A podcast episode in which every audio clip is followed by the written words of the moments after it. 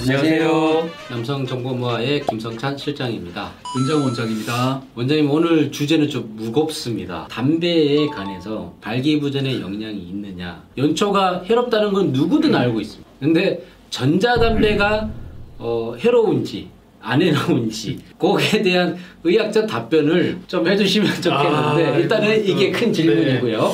담배를 피시면 제일 문제되는 성분을 얘기하잖아요. 우리 보통 니코틴, 타르, 일산화탄소 네네. 뭐 이런 것들이 대표적인 세 가지인데 발기에 좋냐 안 좋냐는 니코틴으로 보셔야 되거든요. 피곤하시면 담배 많이 피잖아요. 네네. 뭐 일에 집중하려고. 네. 아니면 잠이 오는데 잠, 잠 깨려고. 깨려고. 네.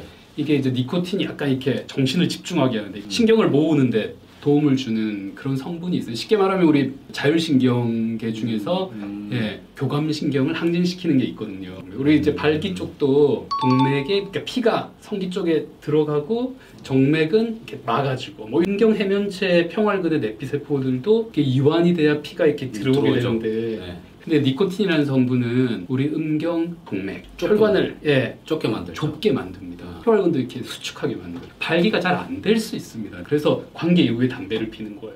그러니까 그러면 네. 연초보다 좀 낫겠다는 거네요, 그러면. 결국 니코틴의 용량이거든요. 네. 몇 가지 논문을 보면 이건 관련형 담배, 일반 담배 네. 네. 아, 10초 동안 빨아들이는 걸 20번 했다. 액상형 담배도 똑같이 음. 10초 동안 빨아들이는 거를 20번 했을 때 피 검사를 했더니 당연히 니코틴의 성분은 우리 액상형 담배가 적게 나옵니다. 저도 피거든요. 네, 실제 네. 상황 얘기해 주세요. 실제 상황이 연초 하나 필 때 액상은 두 번 내지 빨리 빠른 사람은 세 번까지 빨죠. 그러니까 네, 몸속에 전달되는 니코틴의 양이 절대적인 양이 일반 담배보다 절대 적지 않을 수도 있다. 니코틴 중독하고 우리 우울증하고 상당히 연관성이 있습니다. 항우울제가 바로 발기부전하고 네, 직접적인 네, 연관성이 연관성 있는 네. 약이거든요. 네. 그래서 우울증 그다음에 니코틴 중독 음. 이 둘이 상당히 음. 네, 같이 가는 그런 문제거든요. 여성에게도 니코틴이 많이 들어가면 그쵸. 그 하고 싶지 않은 어, 성기능 장애를 일으킬 수 있다는 거 꼭 명심하시고 원래 젊은 약간 여성분들 방광암 걸릴 수 있다고 했잖아요.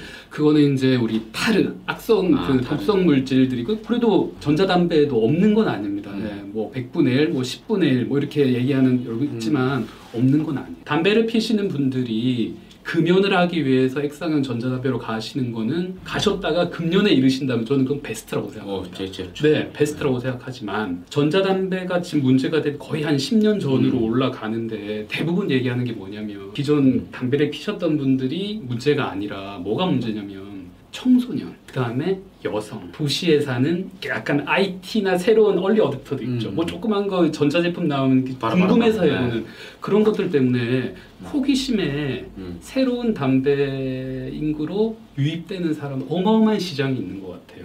네. 전자담배 피다가 결국 일반 담배로 넘어갈 가능성이 상당히 높거든요. 네, 이거는 끊기 위해서 해야 되는 거고 음. 아주 제한되게 노출돼야 된다고 생각합니다. 그래서 똑같은 양을 피운다고 자신을 하신다면 전자담배로 가시고 그런 분 없다고 봅니다. 네. 저도 안 되거든요. 저도 왔다 갔다 하거든요. 그래서 더 궁금한 점 있으면 아래쪽에 댓글 달아주시고요.